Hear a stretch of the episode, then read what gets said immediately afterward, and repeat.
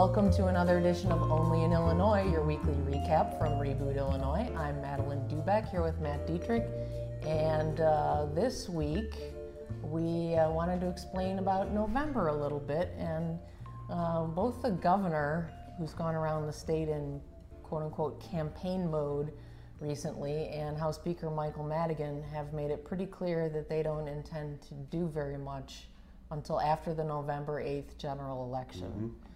And so we may have a stopgap budget.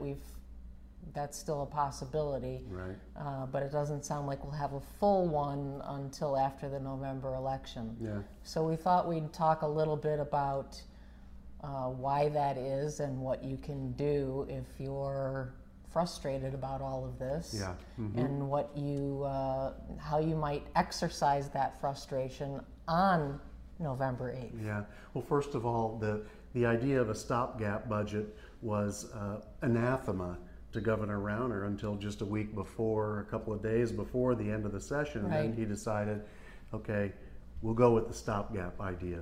So what they want to do now, both sides, they just want to give us a budget that will somehow just kind of get us through the end of the year, which I think is a bad idea. That's a pretty long time in the future. You're talking about more than 6 months. Right. That our schools, universities, everybody struggles along. But nobody wants to vote on any new taxes before November 8th. Mm-hmm. So we elected them to make decisions, and yet now they want to put off the decisions until after the election, so we'll elect them again. Which is exactly what we heard before the March election. Right. Couldn't do it before the primary. Mm-hmm. And a lot of people would like to vent their anger at the polls on November 8th. But the problem is, you don't really have that much of a chance to do that. Governor Rauner isn't on the ballot in November. No, and unless you live in Speaker Madigan's district, you're not going to get to vote for him. And if you are one of the people who just wants to get the incumbents out, I'll just vote them out.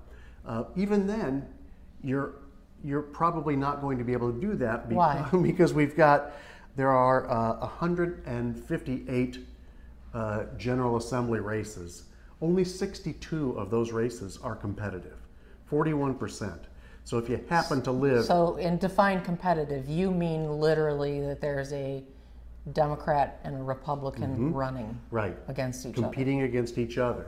So it's more than likely, if you live in the other 59%, you're not going to have a chance to, even if you just want to go in there and blindly vote out the incumbent, you can't really do that.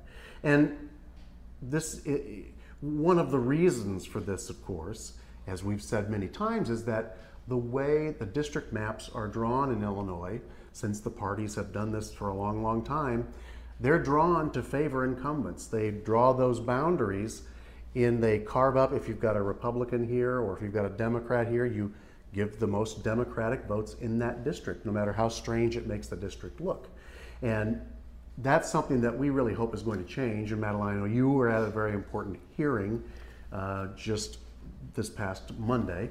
The Illinois State Board of Elections convened in Chicago, and there were a couple people video conferencing from Springfield, and they voted unanimously to give tentative approval to put the redistricting reform, the independent map amendment, the citizen-led effort to change the way legislative districts are drawn, onto that November 8th, mm-hmm, ballot. So there's still a lawsuit pending, yeah, and that's what the tentative is about. Right. But that's one pretty big thing that we might get to vote on, right, in November that would really have some dramatic effect. Right. And 2 years ago, there was a similar map effort, but it failed on the signature test with the Board of Elections.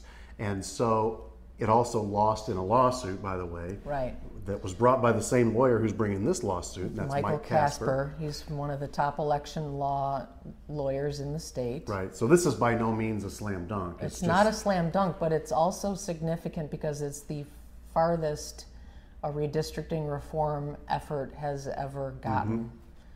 Mm-hmm. It's never made it past that signature stage before. Right. So lots to come. There'll be more arguments about in the lawsuit at the end of this month. Right. Okay. And now, if this all goes through and we get this redistricting reform, you'll have an independent commission that draws district maps every 10 years after the census. Right. There will not be politics involved in it the way it's done today, when the party leaders vie. They'll do anything they can to win the right, even if it's drawing a name out of a hat to give them the right to draw this map. It's just such a huge political prize for them. Now, I want to state that I don't think, even if we get redistricting reform, it's not going to mean that corruption suddenly goes away in Illinois, nor is it going to mean that the Republicans, who now are the super minority party in the General Assembly, I don't think they're going to come surging back. I don't think you go from a state that has super majorities in both chambers to one that is suddenly almost 50-50 again. But what I do think it's going to do is it's going to give people a lot more confidence in the system, and you won't have these situations like we have this year where the parties decide, well, this district is drawn for a Democrat, it's drawn for a Republican, it's really not worth our time or effort or resources to challenge that person. So that's how you get comfortable incumbents who stay there for a long, long time. And who owe their careers to their party leader and not to their constituents. That's exactly right. All right. So you can't vote for or against Bruce Rauner or Speaker Madigan in November, but you might be able to vote for redistricting reform. And there's only going to be a key handful of seats that are truly competitive, and we'll get all the nasty mail to come to a mailbox near you soon. That's probably already arriving. All right. That's it for this week's edition. Thanks for watching. We'll see you on the next edition of Only in Illinois.